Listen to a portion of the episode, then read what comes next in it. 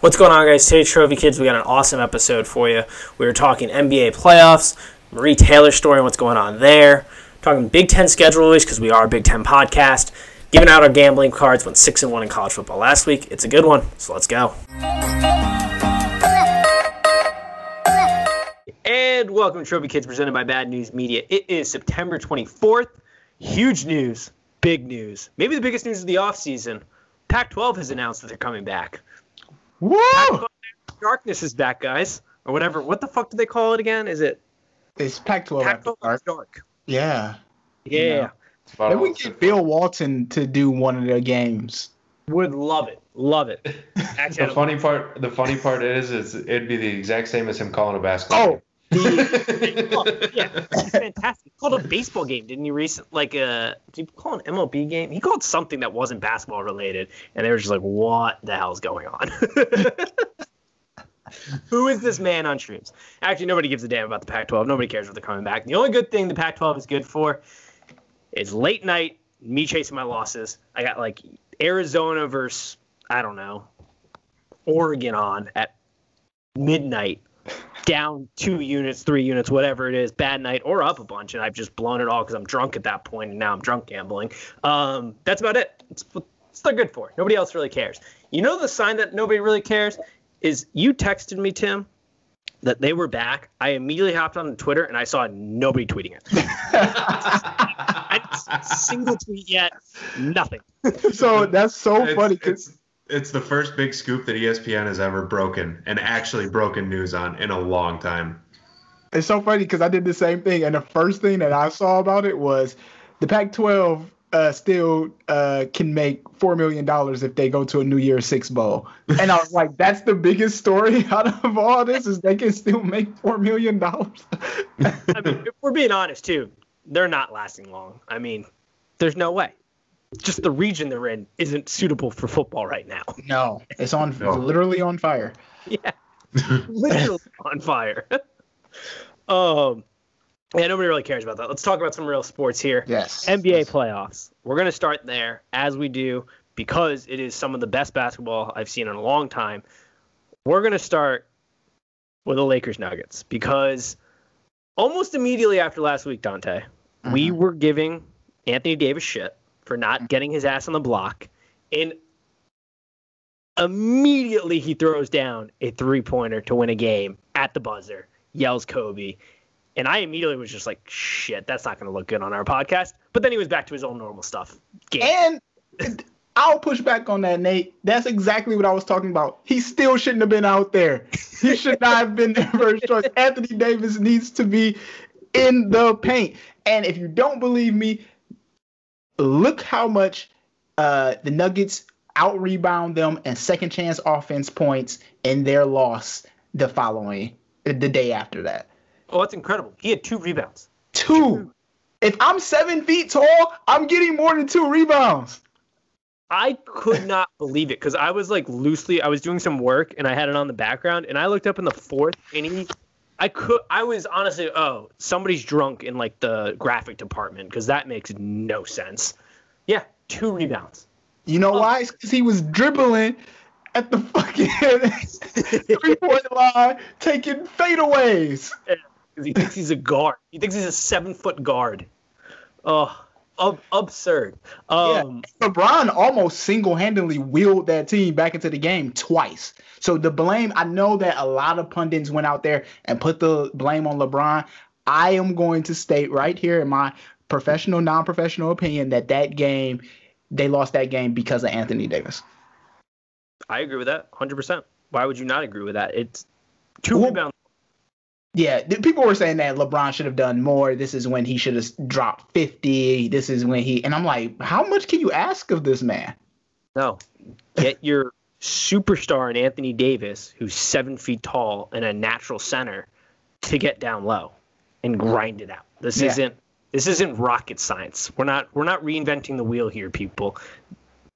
Giant guy who's taller than almost everybody on the court with his wingspan should not be up with Rondo right next to him on the guard play. Now, on the other side of the court, Murray and the Joker were unbelievable.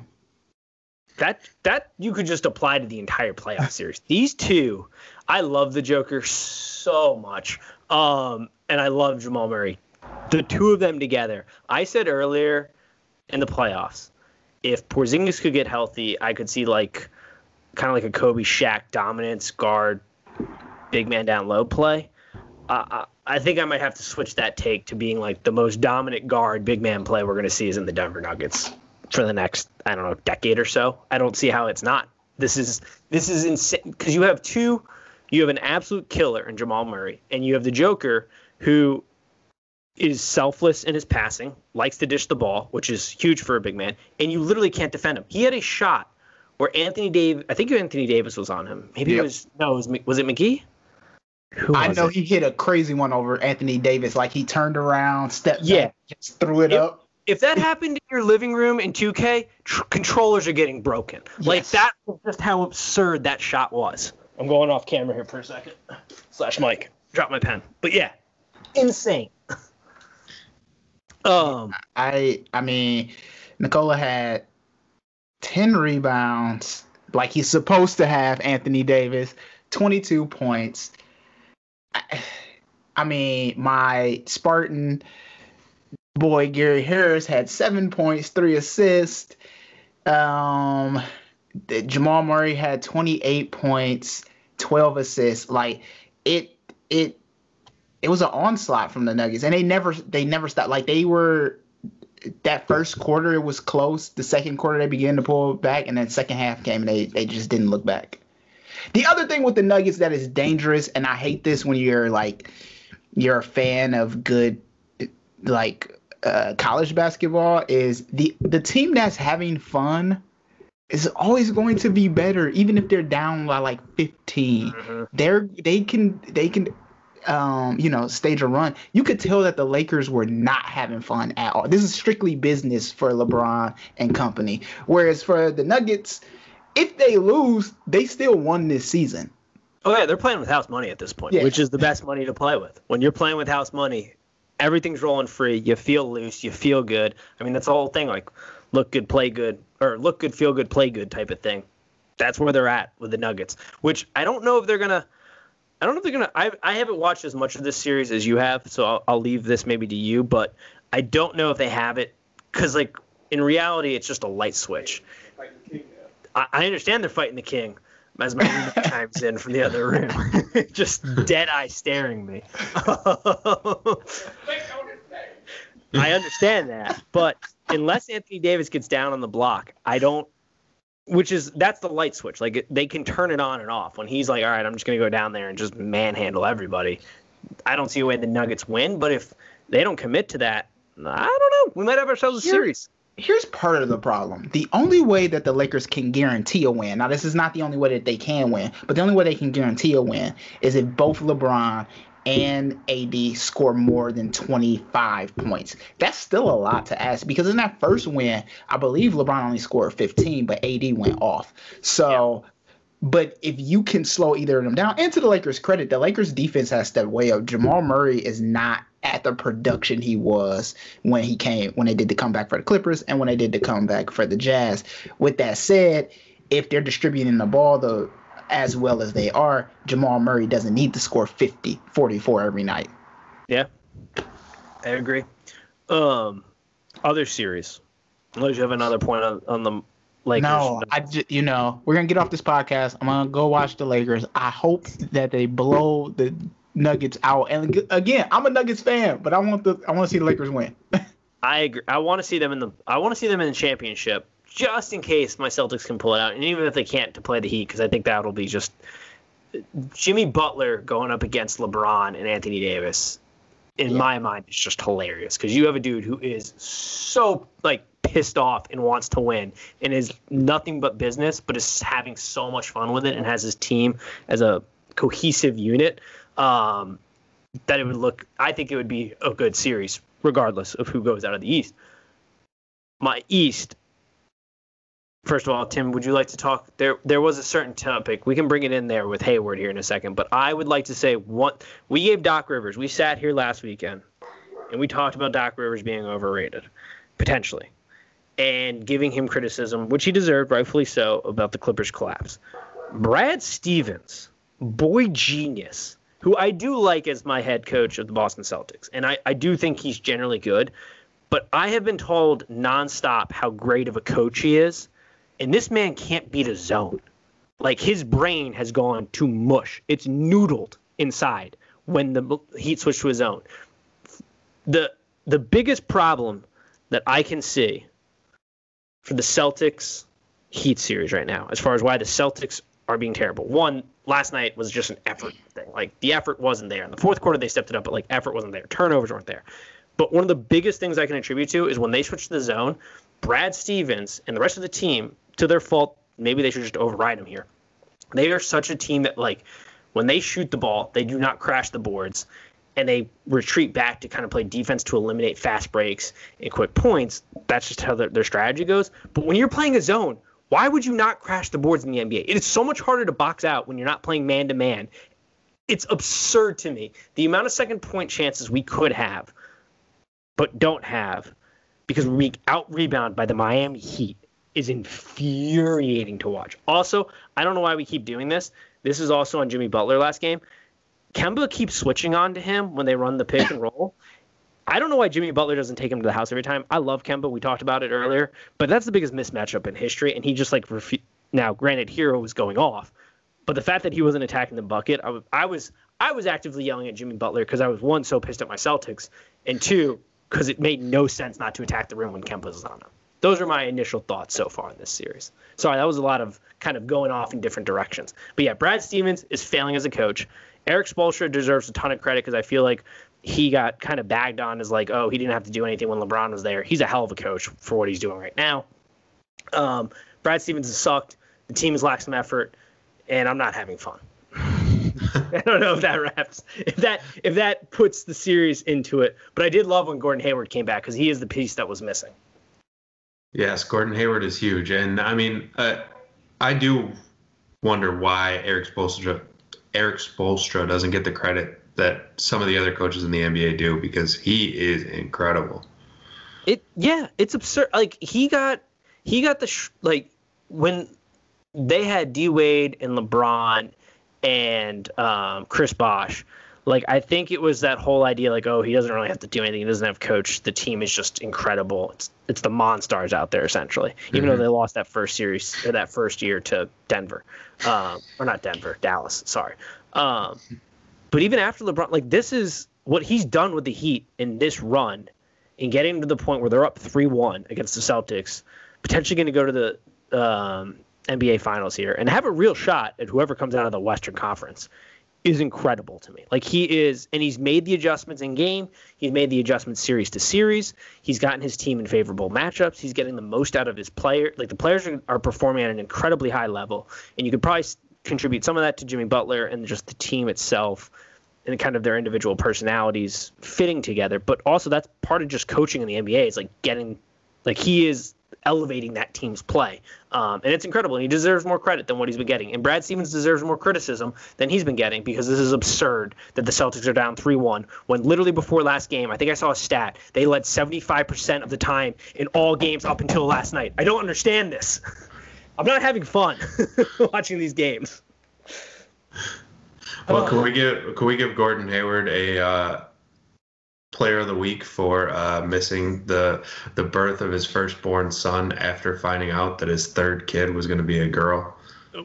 All-time internet clip. Um, if you don't know what we're talking about, all-time internet clip. Um, is Daddy happy? Daddy's always happy, and his wife is just murder eyeballing him because of his expression, finding out he's having a third daughter. Yeah, that was that was a move. watch um, this. Um, yeah. Oh, it's so it's such a good clip. Um, yeah, that was a move for him to stay uh, in the bubble and miss the birth of his child for a series in which we're probably going to lose, unless we apply this Red Sox theory from 04, which is still one of my best memory. You got to pull the Kevin Millar. Happy birthday, Kevin Millar. Um, oh, that's what that tweet meant. I was looking at that and I was like, "What is?" I... yeah, it's Kevin Millar's birthday. But I Kevin had no idea what you were talking about either. So, yeah, the Red Sox. For those of you who don't know the clip, because you're not just like obsessed with Red Sox baseball and baseball in general, um, the Red Sox were down to the Yankees 3-0 um, in the MLB East or MLB AL uh, conference finals, and they came back and won that series. And he took the approach of like, hey, don't let us win today, because if we win today, tomorrow we got Pedro pitching, then we got Schilling, then we got who knows what can happen in Game Seven. Game Seven, anything can happen, and that's sort of the approach Celtics have to take. It's like, don't let us win the next game, because if we win the next game, well, then we got a little momentum, and we got another game where we can do something. If we can get to a game seven, really, you you don't have to you don't think about it as you got to win three games. You think about it, all right, we just got to get to game six. If we get to game six, we got Hayward back. That's a little bit more like in Miami. That's just a little bit more doubt that creeps into their mind. And if you can get to a game seven, anything can happen in game seven. I mean, the Celtics have played better basketball for the majority of the series. It's just they've fallen apart in key key moments. Um, hypothetically, what's a better matchup for? And I guess it's not really hypothetically, but sure, hypothetically, what's a better matchup for the lake for the Lakers to win? Is it to play the Celtics? I don't know. That's a good question. Probably. Like, well, but but the Heat don't have the size. They have they got two players. Bam's incredible though. He yeah. get hurt. He get hurt. I didn't see the extent of his injury. Um, the problem though with the Heat is they're a matchup nightmare from like a guard perspective. I mean, both yes. teams are sort of a matchup nightmare from the guard position, but the the Heat more so because like the Celtics, they've got depth, but like the Heat are so damn. I mean, you just saw with.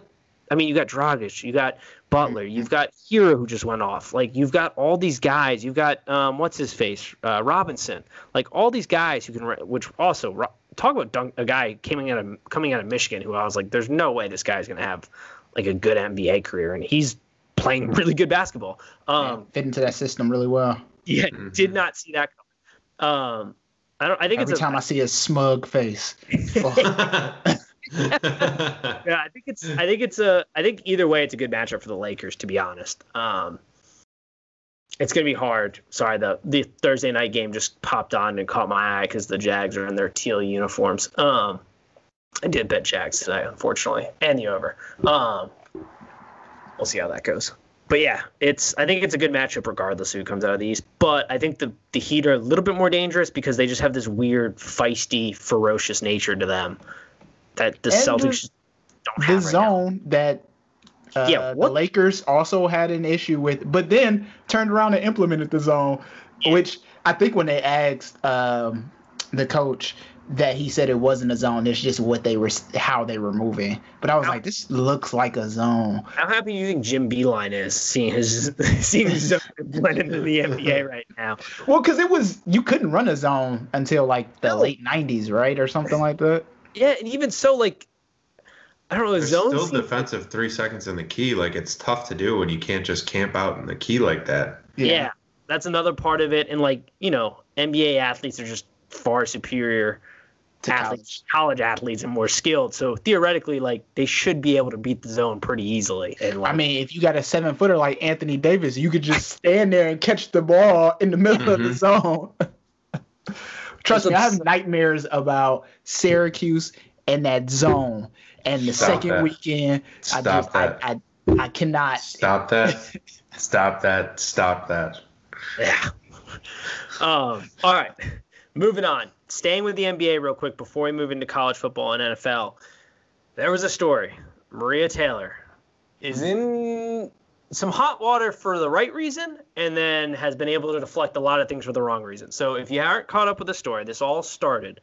Maria Taylor has a vote, at least from what I can pinpoint this to and where we're going here. Maria Taylor has a vote when it comes to all NBA teams. She did not vote Anthony Davis on any of her ballots. What kicked off this series is Doug Gottlieb tweeted out. I don't. The tweet that he quote tweeted is unavailable anymore. But the thing that I saw got kicked off. Doug Gottlieb tweeted, "Why does Maria Taylor have a vote?" Real question. She's a studio host slash sideline reporter in her first year covering the NBA. She works a ton, not just on the league. No reason for her to have a vote. So that was the first tweet I saw in in regards to this, which then got some backfire. Then Jason Whitlock came from the clouds with one of the worst takes I've ever seen. Mm-hmm. He wrote an article, which I ended up reading. I hate to give him the views, but I was like, I have to read this after the tweet. But the tweet read to to It's your uh, journalistic integrity right there. yeah. the tweet read to kind of highlight his article Beauty has a privilege that trumps other privileges. Beauty transformed Katie Nolan from bartender to seven figure personality and the darling aroused. The darling of aroused bloggers and TV critics willing to ignore her pedestrian humor and inability to execute live television. That was in, that was promoting an article about quote or titled Maria Taylor can continue as the unicorn if she involves nailing herself. Sorry, the that's a bad time for me to pause, but the, my computer all of a sudden decided to just stop here. Um, working. We're gonna cut this. Uh, avoid nailing herself to the same cross as Michelle uh, Beal, Beal and Jemele Hill.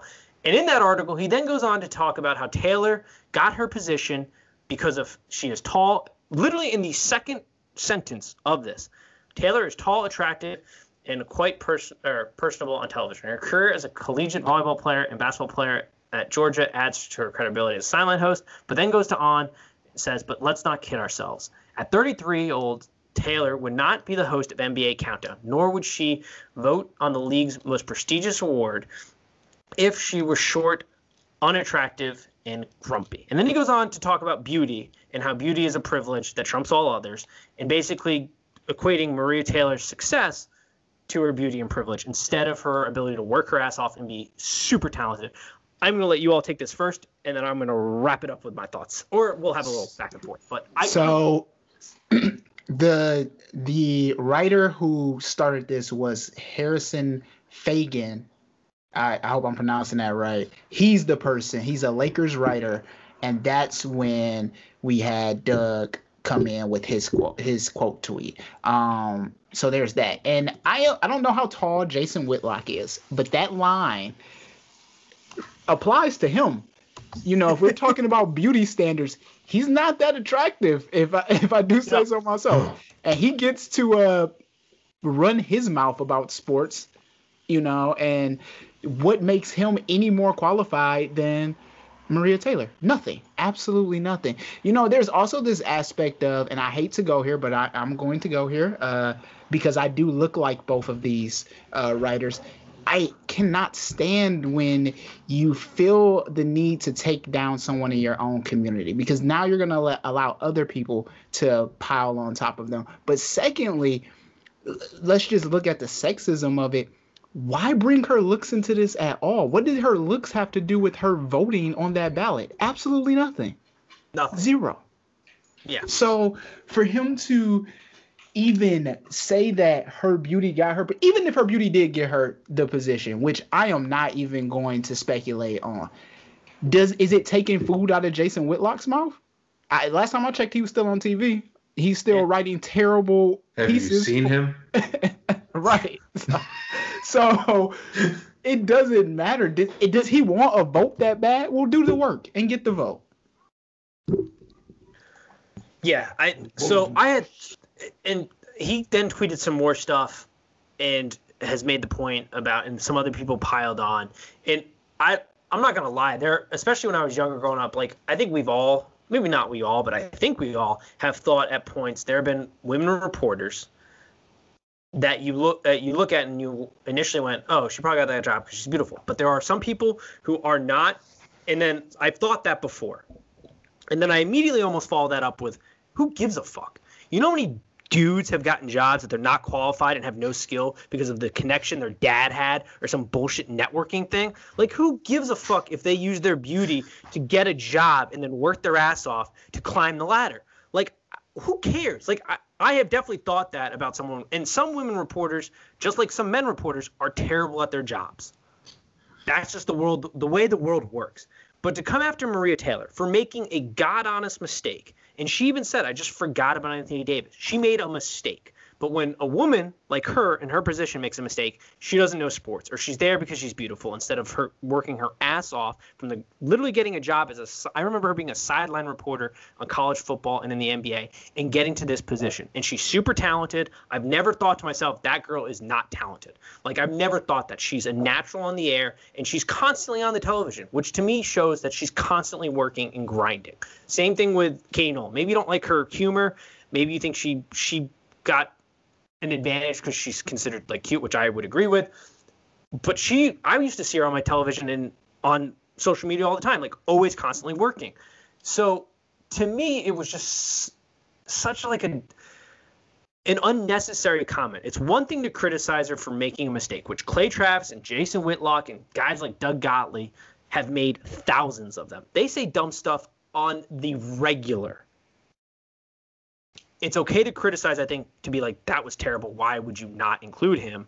It's another thing to say that she's in her position in part due to her looks, which is absurd, at least from my point of view. Well, and also, too, she's on TV, you know, especially now, night after night, right? Yeah. And so if she was that bad at her job and she was only there for looks, I don't think they would keep her on TV. No, there's no plenty way. of good-looking girls that want that job. I'm sure. I am sure of it. But she is incredibly talented and incredibly hardworking and knows her stuff too. Like it's not like she doesn't know the game and doesn't. She made a god honest mistake. Like criticize her for the mistake, but this idea that she's getting it because of her beauty, and then she was criticized. There was another shock jockey. He was talking about her outfit the other day. Oh, what are we doing? That was ridiculous. This is what I'm talking about when you know people start piling on. You you open a name like Jason Whitlock. As much as I don't want to give him credit, like once you open that door, then smaller reporters are going to come in and and you know start to criticize and criticize and criticize. And you don't know what that. Not saying that this will do anything to her mental health, but I'm sure it is hard to be a woman in that world. I'm sure it's hard to be a woman of color in that world. And now I got to deal with this. Someone saying I'm too pretty to have this job job and I don't know what I'm talking about after I've worked again, as he pointed out, I was a college athlete in two sports. So I at least have that at the very least. So yeah, this is ridiculous.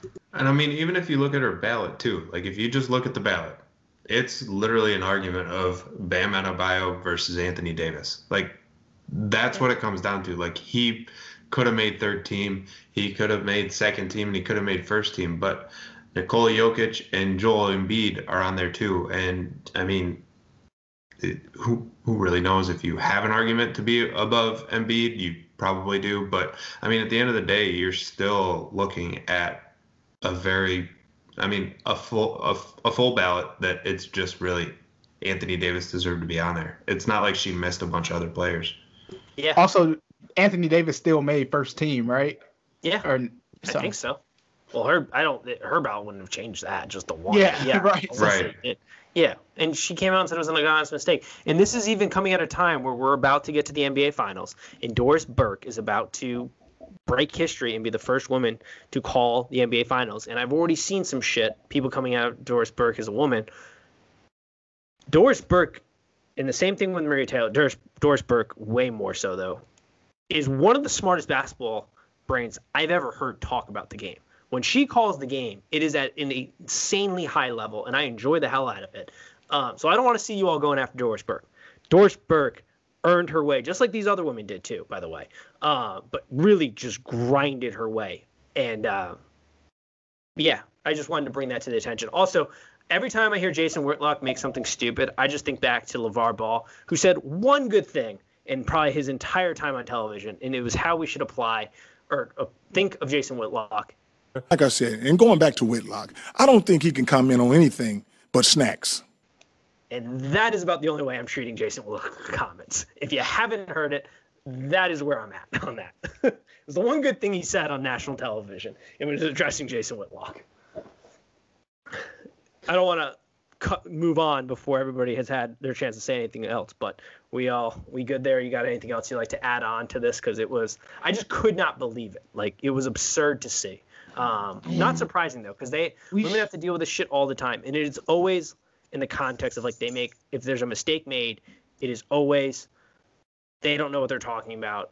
because they're a woman instead of it's just a god honest mistake, which literally every media I've made them, we've all made them. Clay Travis has, Jason Whitlock has, all these idiots have made huge mistakes.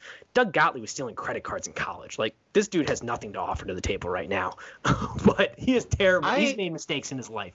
I am a frequent guest on a sports podcast. Podcast. I know nothing about sports. Don't sell yourself short. That's not true. oh, all right. Let's move on. I just wanted to get that out of the way. I felt like we should address it. Um, Tim, I feel like as part of your grieving process Oh in God, being a Detroit forgot we were doing this. We can just And skip this having- segment. yeah, and having to constantly deal with wearing that lion on your chest, I would like to offer you this weekly segment. Mm-hmm. I don't know. We don't have a real name for it. I just have it as, I don't know, Tim rants, Tim sad. I think this week is Tim's Tim life sad. is going in the wrong direction when it comes to sad. think th- th- this week is definitely Tim sad because I know where this is going. I know where this season's headed, and I knew where this game was headed before they were losing. When Stafford threw that pick six, I have never audibly laughed out loud at my TV during a Lions game while they were winning as loud as I did in that moment. I knew it was over, and I knew the season was over, and I knew probably next season was over, and probably the season after that. Because not only do I not have any faith in Bob Quinn, I don't even care about Matt Patricia because he doesn't even matter. He's not even on my radar at this point. It starts from the top down. The players that these guys have on this defense is laughable. They pick people because they think that they are the smartest people in the room. This is both Bob Quinn and Matt Patricia. And that's why I don't have as big of a problem with Matt Patricia as I do with Bob Quinn. But they think they can fit these guys in these specific holes that are less talented. Will Harris. And they bench players like Tracy Walker who are much better than them. These are their two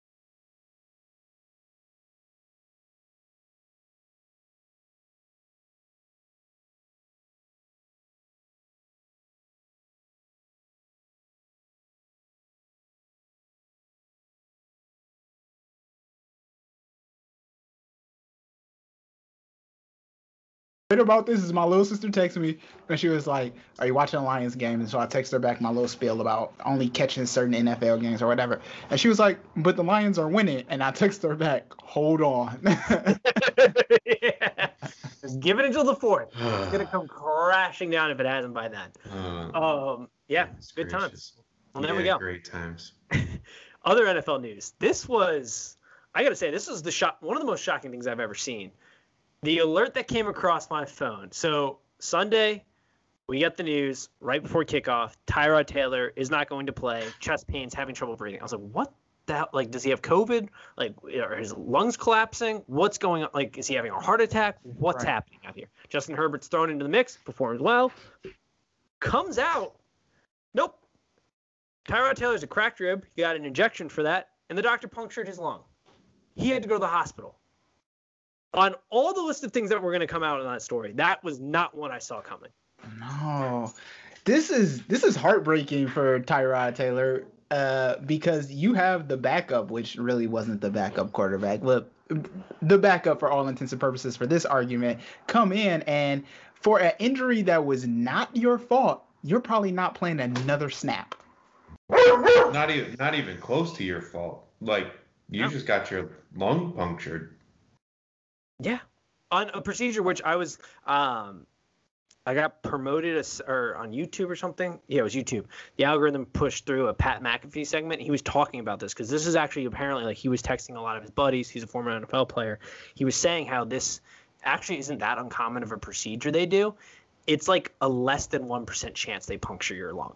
Like literally, like everybody he was texting from his old NFL like buddies in the day was like, so they do this close to game time because I guess the type of shot they give only lasts for about four hours, but it does like completely numb you. Like you can't feel like anything in the area that they do it in, and they usually do it for like ribs. And he was like, it's they were saying because he he had never had it, but the guys he was texting and talking, they're like the doctors usually telling you like here are the potential side effects, and they're like. One of them is they could potentially puncture your lung, but they're like it's less than like a one percent chance we do that. And this doctor, like, did Justin Herbert slip him a crisp 100? Like, what what what was going on here? I don't Well- know. The craziest thing about this is the people saying like he's he has a winning record and he's our starting quarterback and we imagine that he will start again. No, who are you lying to? Yeah, yeah, I was I was so surprised. It was like it was like why is why is the Chargers head coach going out there and defending Tyrod Taylor so vehemently about him still being their starting quarterback? Like did was he at the game that we just all watched? Like Yeah. Justin Herbert just played his ass off and he's your rookie QB and like he's your quarterback of the future. which I, I do feel bad for Tyrod because it's also one of those situations where like everybody knows Tyrod is not the future of that franchise. He's not like at some point he was going to be benched because at some point you're going to play your first round quarterback that you're making an investment in. But this is all time for him to get more. And he has a lot of game tape from his time in Buffalo and stuff, but it's just more time to get more film to go get the next job um, or get paid more money to be backup because as we've seen with some teams, they're willing to pay a premium to have good backup quarterbacks, which obviously Tyrod doesn't want to do. But like from a financial standpoint, like if you can get paid well to be a backup quarterback, some of these franchises will pay a premium for you because of h- where they are and their window of opportunity to go in a Super Bowl. And if one of if their starting quarterback falls, they don't want to lose out on that window of opportunity. So some of these franchises you are seeing go out and pay guys good money to be backups, um, Yeah. with the potential to start again. The the other thing about the head coach is not only was he defending Tyrod Taylor, but he also was defending the doctor. I just hmm. laughed at these reports and I was just like, he was like, we know he didn't do it on purpose. Who said that? Who said he was doing it on purpose? Why are you even bringing this up? Here's one of the biggest things as an adult I've learned is there are a lot of people just bad at their jobs. Yeah. But one thing I learned is NFL teams don't necessarily hire the best doctors in their cities, which is still astonishing to me that like NFL players don't have the greatest care essentially in the world. Yeah. It seems like college players get better care Yeah. a lot of Oh, oftentimes than the NFL players. Um, and I guess it's because um, oftentimes with NFL owners, like you're trying to cut corners and save money anywhere you can, even though you're a billionaire, right? The other, the other uh, caveat to that uh, that tweet that you read is like, now does Tyrod Ta Taylor also have Oh, I a suit? Apologize. I was astonished by that. Um, but yeah, it's crazy for Tyrod. I don't. I feel bad for Tyrod Taylor. I do too. I like Tyrod. Everybody likes Tyrod. I haven't heard I- one person say a bad Uh, thing about yeah. Tyrod. Um, Some he seems like a super good dude. So I hope he I hope he lands on his feet. I hope he gets another shot because he did some good things with the Bills before they drafted Josh Allen. You made me think. You said premium on backup quarterbacks, and again, I'm not watching a lot of NFL games. But how long until we see uh, Jameis Winston out there? Because Oh, Brees's arm is. Yeah, I said 'cause this after Drew week Brees- one. People were giving me. They were chirping me, Oh chirping it, goodness. chirping the Bucs, chirping Tom like he's over the hill. Did you watch Drew Brees? I said it after a week Yes. I don't know if he can throw 40 yards. No. 40. Yeah. Try a 15 yard throw. He's lucky the Saints are a good football team overall and they can sort of mask some of this. But as soon as you watch a full game, you're like, oh, Father Time has arrived in New Orleans. Like it's They had a they had a minute left and he was throwing the ball down the middle, five yards down the middle, screen plays. Like he couldn't even throw to the sideline. Yeah. So soon, right? The answer to that question is soon. yeah, uh, probably. You would I mean, hope so. they might give Taysom Hill a shot because they paid him twenty-one million dollars, but he, I, I consider Taysom Hill an overhyped Tebow. Like if Tebow had ended up in New Orleans, he'd be doing the same thing. Um, Jameis, Winston will find some playing time. Probably not this year, because I don't, I don't think you could. Drew Brees is essentially a god in New Orleans. Um, but Which yeah, it's it's no bad. sense as to why he is playing this year. Shouldn't he re- have retired? Yes, Yes. Into 100%. the season? Yes. You you you are set. I'm sure Yes. Drew Brees can do no wrong on Bourbon Street, right? No. No. So he should he could have bowed out gracefully. Now you're gonna go out with a, a giant like well his last year was terrible. Yeah. Well, and I think part of it was because they've been positioned, and they are they are a good they are a very good football team, all around. Like all in all, they are very good. I think it, the, part of that played in is that idea of like, oh, I can go get another Super Bowl because this team is Super Bowl. Like if the quarterback position's right, they are they have a shot at the Super Bowl. Um, but he ain't he ain't right right now. That arm that arm is not going to get better as games go on. Like. No. No. Yeah, it's rough. Um, college football. Let's get into this because at this point we're just a Big Ten podcast. That's that's where I'm at. We're we're just we're just gonna say we're the we're the Big Ten podcast. We're gonna declare we're gonna plant our flag there.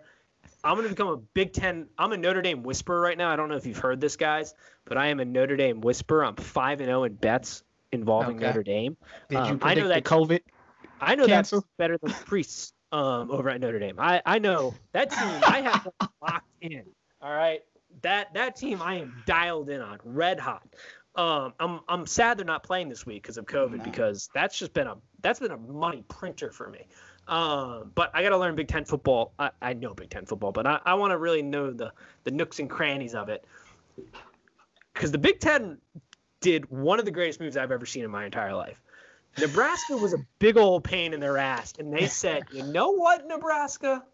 That's cool. Here are your two crossover games. We're going to give you Penn State and uh, Ohio State. Have fun. Tell me Have again how you want." America, if if there's another host out there that's a SEC person or whatever, we'll gladly have you on the podcast. I don't have the power to do that, but I'm throwing it out there. Glad, gladly have you on. Ugh, could not believe that. Where are we at? Give me your thoughts on the Big Ten. I just, I, I almost spit out my water when I saw that schedule that they had. they said they're they opened the season against uh, Ohio State, and then what's it? They play Wisconsin right after that. So two just losses. Those are L's. Then Northwestern, then Penn State.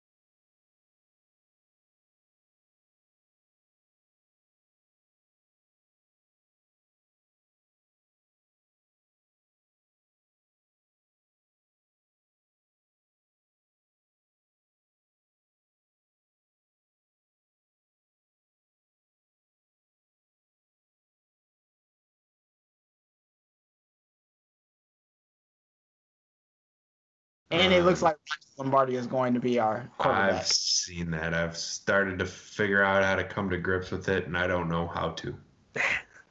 I haven't come up with a good answer for myself yet. Uh, and now it's time for our Minnesota segment, which I don't know anything about Minnesota, so. I just expect them to play decent football, like, but then it's the state of Minnesota, so we can expect them not to do anything because Minnesota doesn't do anything with any of their sports teams.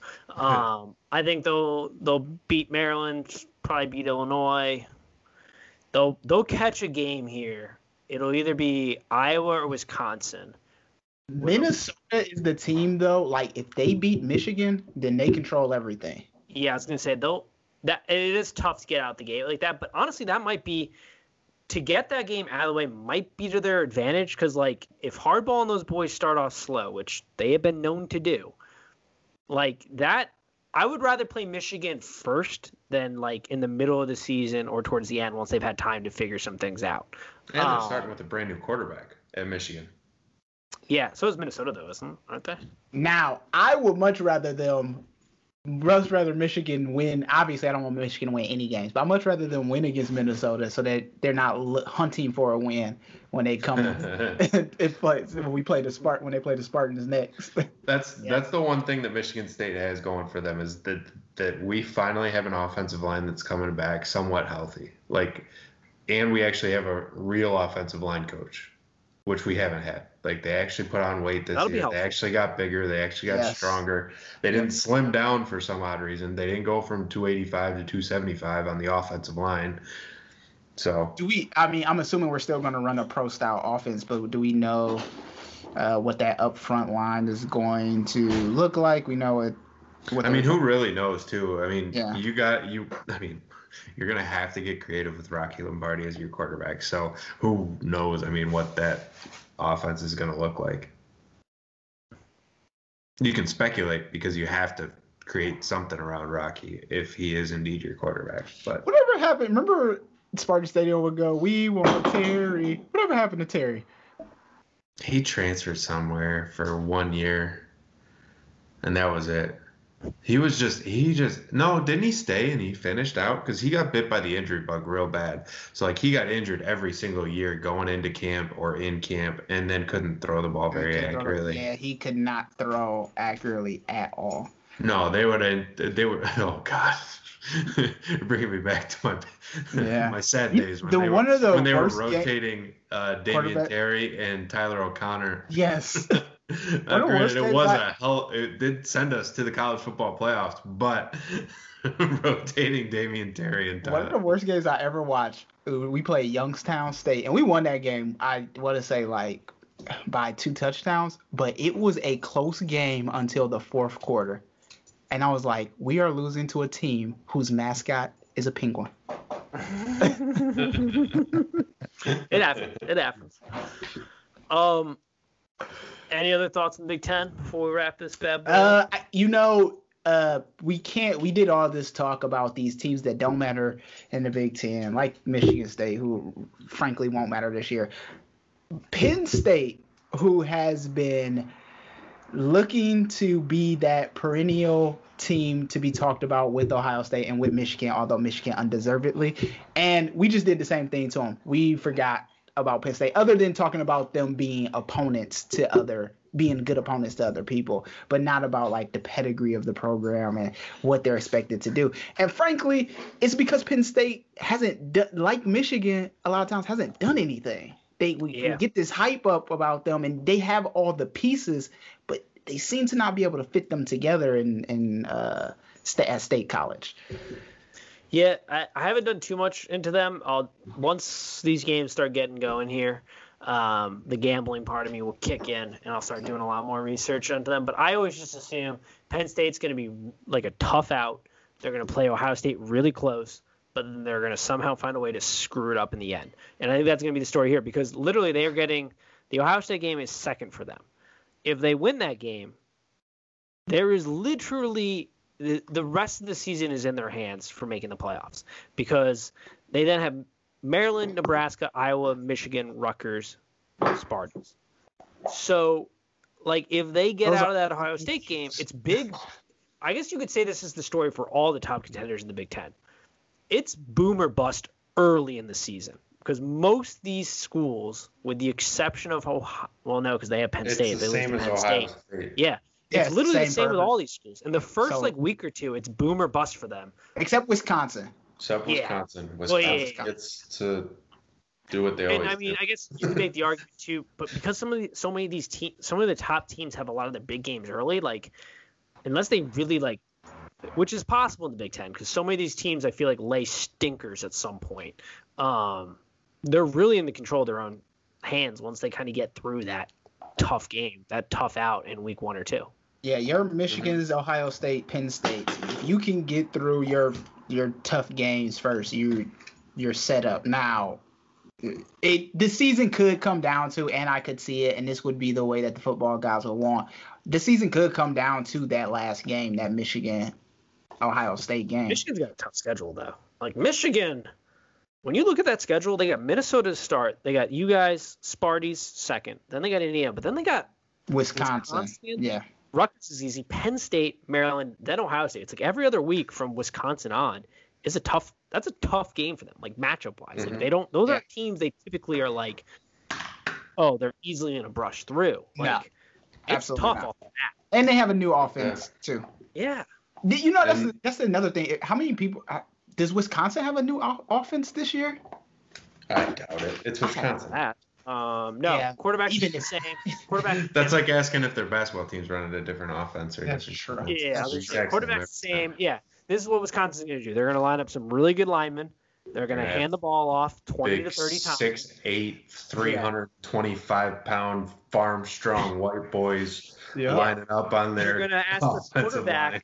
who actually wasn't that bad, to throw the ball like maybe 15 to 20 times, and then their defense Yeah. is just going to pit try to pitch shutouts like that Mm-hmm. until they play a team that spreads them out and is just Yeah. absurd scoring wise, and they can't keep up scoring wise because And they run looking like at their schedule, I don't see unless Michigan is going to run a spread offense. I can't see a team that's going to do that, and I doubt that Michigan will run a spread offense because why? because they don't have would they're they? not playing Ohio State in there. That's that's the biggest problem. Yeah. Which is why Wisconsin once again is going to end up on that side of the bracket as the top. At least I think as the top team playing Ohio State or Penn State or whoever the hell comes out of the other side.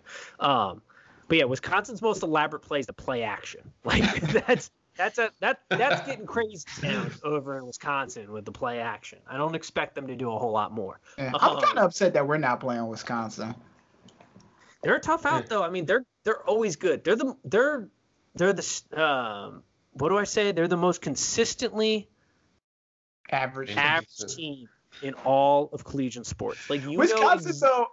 No, they're they're the consistently every above year. average. Yeah. They're consistently above average. yeah, sorry, like they're but they give you the same thing every year. They give you like a ten and two or whatever, and they go to the Rose Bowl, or the basketball team is like somewhat com- like not somewhat very competitive. Is going to like a fi- has a chance at the Final Four, like, but they're never going to win anything. like, Uh, I would 'cause agree. The basketball team always has one dirty player every year. yeah. never changes. Never changes. Or you All just be Duke and have all dirty players. Let's get to the gambling real quick. I got a Oh, card. yes. Do you have a card? Um, I can come up with something. All right. Well, I'm just going to talk some games here, and I'm going to let you know. One, I almost had a perfect weekend. Six and one in college football last week. Like I said, Notre Dame Whisper. Now we aim small, we miss small last week, and that was the motto: aim small, miss small. We missed very small. This weekend, the board is wide open. I'm gonna have more picks giving out on the Twitter account. Can we all talk about Miami real quick? I know they're a later game in Louisville. Actually, let's talk Louisville Pitt real quick. Louisville Pitt minus three, over under 55 and a half. Louisville looked at Miami and said, man, that offensive line doesn't pick up blitzes well. Let's just drop into coverage and rush three the entire game and have DeAndre King, or De'Aaron King, sorry, De'Aaron King, um, just pick us apart. Who also, King is the only quarterback outside of Trevor Lawrence who hasn't had a turnover this year um, so far. I, I don't like Louisville anymore. I like Pitt. They're physical. I like the minus three. I also, eh, I'm not touching the over under on that one, but I like Pitt minus three there.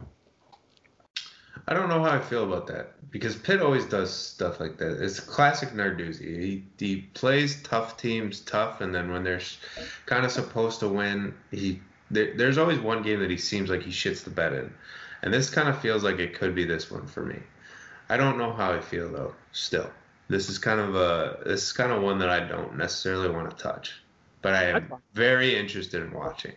I'm taking Pitt minus three on this. Louisville's the same team they are every year. They don't play very good defense, and their offense has flashes at times, but like isn't good enough to really do anything noise wise. I like I like Pitt here in a close game. I, I don't hate that. You know a game I love though? I've got two bets on this. Actually, there's one game that I really love down the card. Kentucky Auburn. Bo Nix might be the most overrated quarterback in the history of overrated college quarterbacks. He had the one good game against Alabama his freshman year, and they basically put him in the Hall of Fame at, down at Auburn. He was terribly inconsistent last year. Kentucky returning all or not all. They're returning four offensive linemen. They had the fourth best rushing attack last year. They're bringing back their running back. Quarterback Wilson's back. His knee's apparently good. He's at full strength. I like the under at 49 and a half. I also like Kentucky plus seven and a half here. I think Auburn probably wins this game, but I think it's like a last minute field goal. I like both of those actually. I like both of those as well for the exact same stats that you rattled off. I think Auburn could be a little overrated, and yes, Bo Nix just because he started as a freshman doesn't mean he's any good. No, he's trash. He's terrible. overrated because his dad played or whatever. Like they run the the montage every other game because all or the SEC is all about like fucking history and stuff. conference. It just means more. Okay, shut up. Like we all don't love football in every other in every part of this country. Um, but yeah, I like I like UK here. Minus minus plus seven and a half over under. Well, also too with this game, like if Auburn wins this game handedly, then they're going to take that swagger and keep going, keep moving forward. But if they win this game by like a field goal or something, that might be the end of their season. I could yes, I agree. They mm-hmm. they are that would fold. I will. That's actually a good point. I'm hard on Bo Nix right now, but Bo Nix is very much a momentum yes. guy. When the yes. momentum's going, he does. I that is it's a fair point. I'm still sticking all my other points for this game, but I agree. This is a watch game. Uh, that's a very good point, actually. I like that. I'm marking that down. Auburn is a watch team because if they can get some momentum, but I don't think they will. I think Kentucky will play good defense. I think they'll run the ball a ton. I think it'll be low scoring. And seven feels like a lot for Auburn to cover early, but I don't disagree that they might be a team that makes some noise later down the road here. I don't hate that. And Nate, moving on to the next game, do you want to talk about our one of our old bailout teams? Is this on your card at all? Syracuse. Is, is Georgia Tech getting a little too much hype? Oh, 100%. But Syracuse, okay. I'll, where would you like to go? I have some. Okay. Why don't you just go head first? I, well, I have lots of thoughts. This is absolutely on my card, Tim. Because I kind of like Syracuse here at plus eight right now. I think Georgia Tech's a little overrated now for getting there. Um, for for finally breaking the triple option trend and going this way. And Syracuse, I, I mean, they've been covering so here's the here's the problem with Syracuse. I I love the under here at 52 and a half. Syracuse offensively though is a train wreck. They can't run the ball, and they got one guy, number three wide receiver, uh, Taj Harris. But if I'm not mistaken, didn't DeVito go out last game? Yes, he got. I was just scrolling through Twitter to confirm he that he went out, and yep. there were talks to start Rex Culpepper over DeVito before he got knocked out. I'm much more comfortable with the under. I haven't made up my mind. It's the pick I'm going to give day of gut pick. I've already marked it for my gut pick because I haven't finally made up my mind, but I do not disagree. I love, love, love. Syracuse has been my go-to pick when I need a pick to rally, and I put my my mind to it.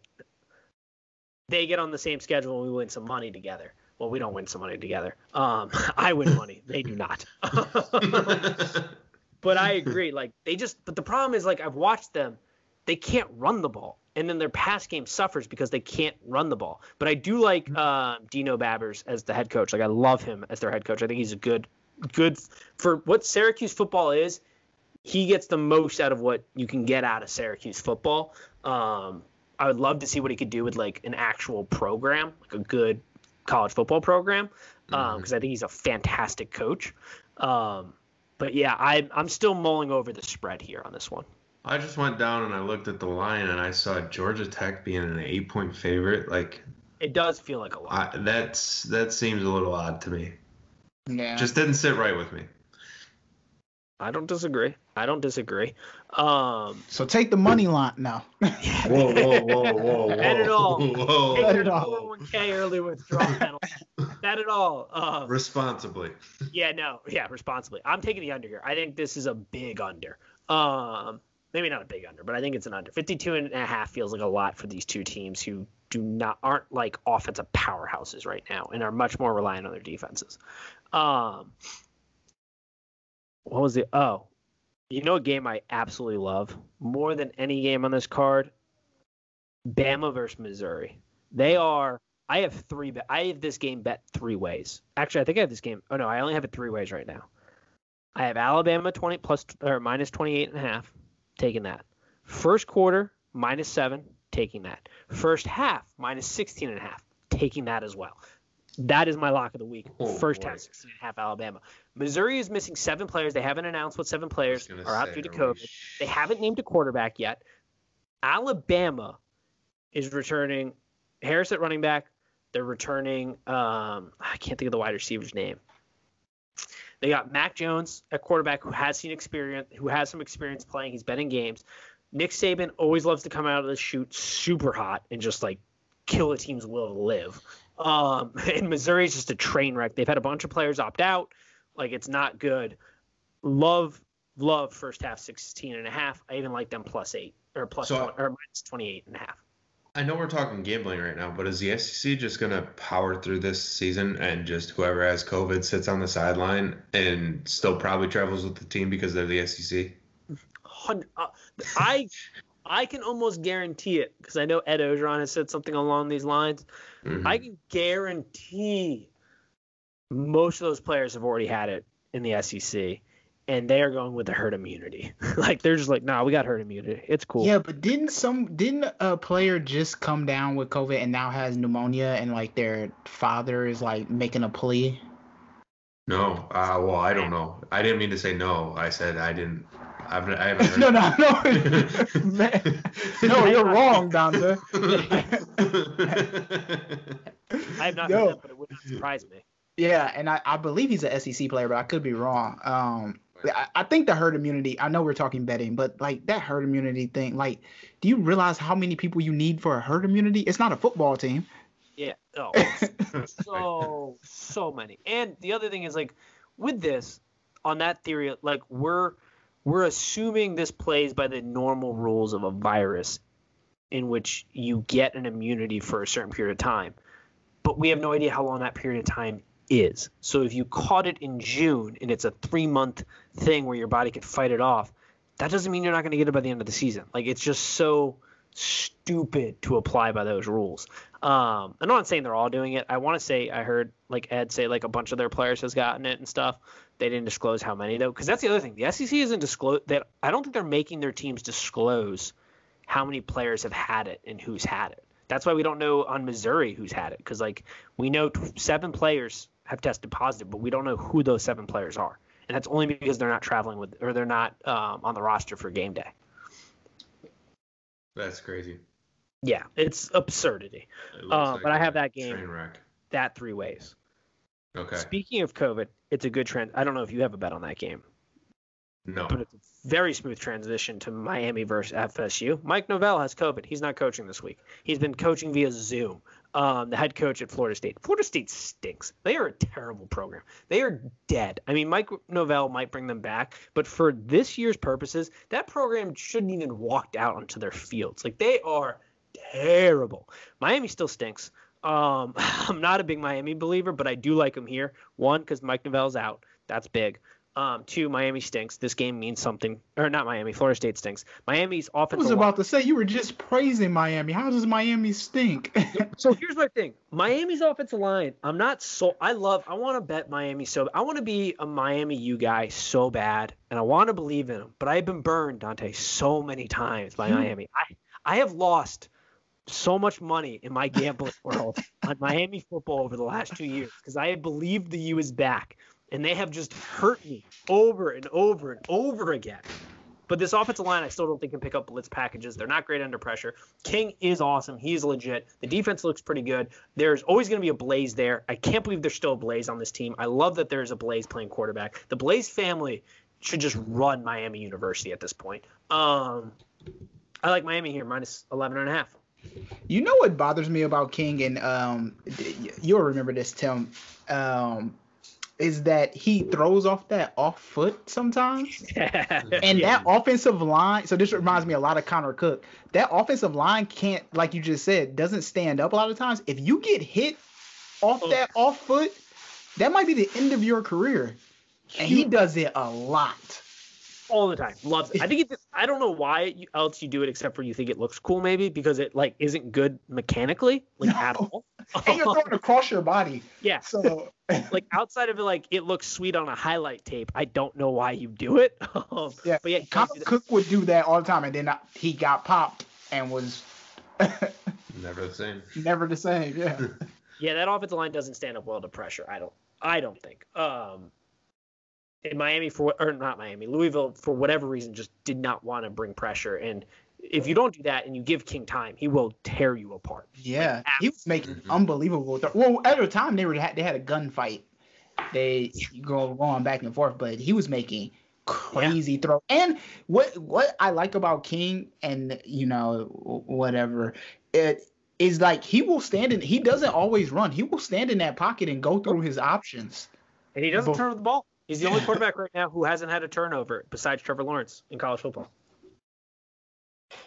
He's I I I said it at the beginning. If that offensive line can held up even just a reasonable amount, I'm not saying be the best offensive line.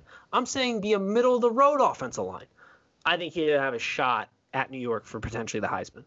But they are they have yet to show me in two weeks of football that they are going to be a reasonable line. Louisville game does not count because most of the time Louisville had three defensive alignment and they dropped everybody else back in coverage, and it was absurd that they did that. also, Miami's killing the Jags, so there goes my minus three Jags bet. But the over's looking good. There Just you looked go, up. Nate. Um, do you have any other I actually plays? do. here? Um, it's a team that's returning like nobody. And Mississippi State against Oh. LSU, they're Oh, getting boy. 16 and a half points against an LSU team that lost to everybody. I still think Um, it's be Mississippi bloodbath. State Mississippi State has Mike Leach. Yeah, but I don't know. Yeah, I I'm gonna disagree with you here, Tim. All Maybe. right. Yeah, but like LSU's got like the top 100 players in the country playing for them. Like they just their recruiting class is absurd. Ah, dude, I, You know what I thought you were gonna say, Tim? I thought you were gonna say you were very excited for the Cincinnati Army game. I thought that's what you I am excited for that. I am excited for that actually. yeah, Yeah. that's where I thought you were going. You bring up a great point. I haven't No. watched any Army football, but they, I mean, the fact that they're ranked and they've been kicking the Yeah. shit out of teams. I mean, I you you UC was my pick to win their um, conference, and I thought they'd go undefeated and be in like they'd be the team that's talked about as like, do they have an outside shot at the playoffs, even though there's no way they'd ever get in. But like 13's a big number against a team Yeah. Army who just like runs the ball all the time and like kills clock. That feels big to me. Oh, yeah, hmm 13 and a half, Cincy. Yeah, like that's a big that's a big number for Cincy to clear. I don't know. I don't know how I feel about that in only their second week of football and Army's already played two games. This is only their second game. I don't know about that number. That is one that I'll be tweeting out as well. I have a couple games I'm gonna be tweeting out. You got to follow the Trophy Kids Twitter at Trophy Kids Pod or on Instagram because I do give out picks there. They've been pretty good. Been been having a, I've been having myself uh, two weeks here, if you want to say. I'm right now. My record 26, 10, and one. That's a 72% win percentage, fellas. I Yeah, went we six don't, and one college last week. hey, we are here for the college picks. You you see it. We are more right. We're often more right than wrong.